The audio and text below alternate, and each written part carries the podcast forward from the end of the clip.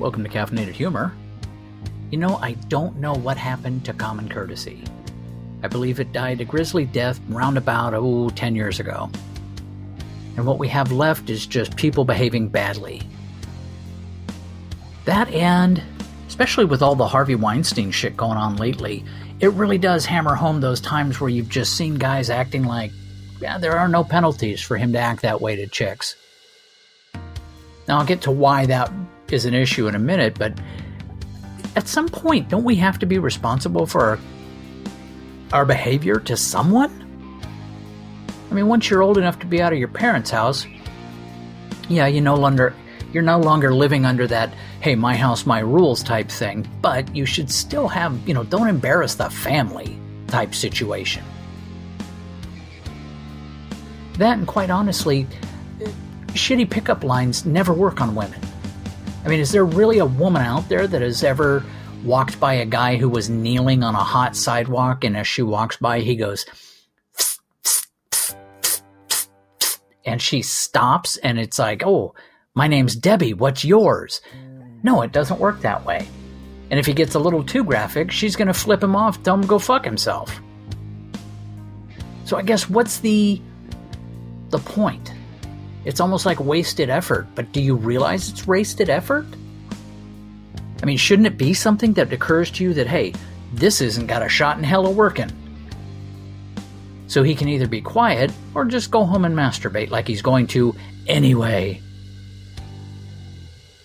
But I just recently saw several people just standing around saying things that the people walking by can hear. And it's one of those things that's embarrassing to be a man at that point. You know, it's never women acting this way. We like to say, oh, men and women are the same. No, they're not. Women have a much lower crudity factor than us. It's kind of like if you ever watch that show Steve Wilkos and they're doing the lie detector test to figure out who the child molester is. It's never a woman.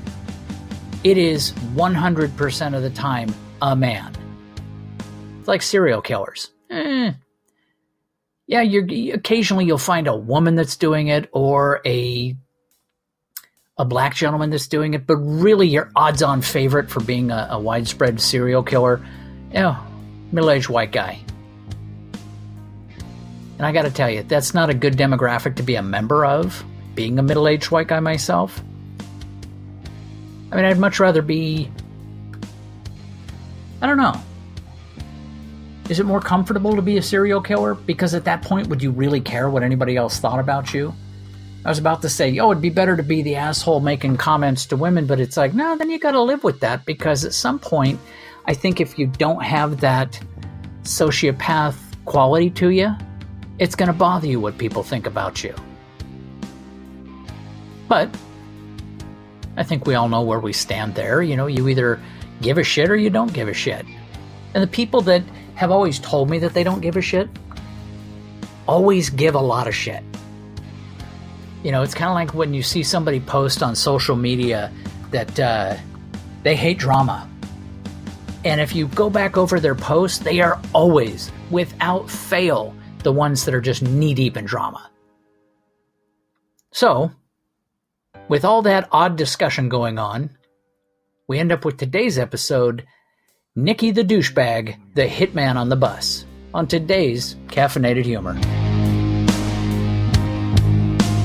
You know, if you're looking for quiet, mind your own, low crime neighborhoods, Hollywood and Vine in Los Angeles is the exact wrong place to be.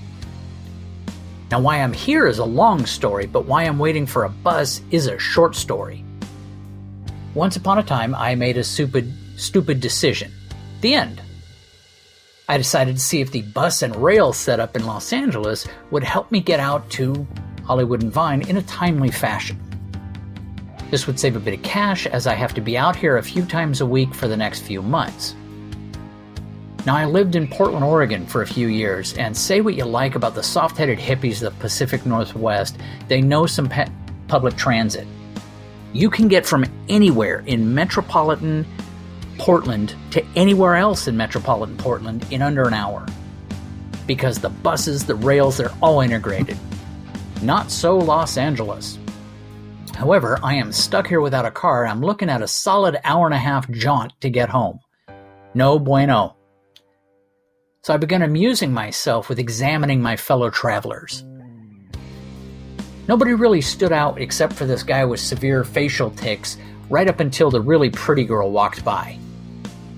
Early 20s, pretty, super long hair, kind of a slutty Playboy bunny aura going to her. And then the sound of sloppy kissing noises filled the air. And there's a guy leaning up against the building, waiting like we all are, mid 50s, bad skin, black shoes, black jeans, black t shirt, black hair, and hair slicked back and really, really greasy looking. And he has his hand to his mouth making really rude noises. But the girl walks by, no more than a foot from him, staring straight ahead, totally ignoring him. Now, was there a shot in hell that was going to work? I mean, you tell me, ladies, is that method of pickup line kind of a serious panty dropper? Then she turned the corner, she's gone, and we're just left with the guy. Let's call him Nicky, mainly because the douchebag is just a description, it's not a name. But we all understand that that's implied. And Nicky the douchebag is a sad substitute for the pretty girl but at least he has some entertainment potential to somewhat make up for it. And almost like he could hear my thoughts, like a diva taking to the stage like Elvis entering the building, Nicky steps up and gets on his phone. Now, what follows is his conversation with someone named Monique. And I usually I I use lists and I try to keep it to 3 because then it goes too long people don't give a shit, but I'm to break that rule today and I'm just to post the crap that went on because I got to convey the wonder that is Nicky the douchebag. Number one, I will kill that guy. I need the practice. Now, evidently, this is concerning a coworker that got promoted over him. The death threats went on for 15 minutes, discussions of stabbing him, shooting him, blowing him up, strangling him, and at one point, a very graphic threat to kill his cat and then beat him to death with the carcass. Number two, I love you. Now that went on for 10 minutes. And seriously, nothing else was said, just I love you, over and over again. Number three, this one was my favorite. Ronnie isn't gay, Jamal isn't gay, and I'm not gay. That's all bullshit. She's full of shit. Now, I would love to find out the backstory to this one because he was very animated about it and he, he had that total air of even I don't believe it completely to it, you know, like even even he can't believe his own lie. Number 4. I'm going to take you to breakfast tomorrow and they have a jukebox that has a lot of Wham on it. I'm going to sing you Last Christmas. I don't know about Ronnie or Jamal, but Nicky the douchebag just outed himself as gay in a big way. This was followed by several attempts to sing the song, but he kept forgetting the words. Number 5. I am drunk. No, really, I am drunk. I've been drinking all night. Now, he tried in vain for five minutes to convince Monique that he's drunk. Monique evidently listened to all of this horseshit coming over her phone and thinks he's sober? Number six. No, I'm not on the bus. I'm driving my brother's Mercedes. Now, come on, I even think Monique can hear the lie through the phone on this one. He's waiting for a bus and you can hear the city around him. And finally, number seven. No, I didn't hang up on you. My battery keeps dying. Well, then the phone wouldn't work, dickhead. I will admit, Nicky made the whole crappy ride go a little faster especially since he was sitting with the guy who had severe facial tics. Now, putting the two of them together is kind of an epic thing. Kind of like a mutant Siegfried and Roy. And the only thing that made the bus ride home even decent? The coffee I got before I went to the bus stop. Because there's always time for coffee.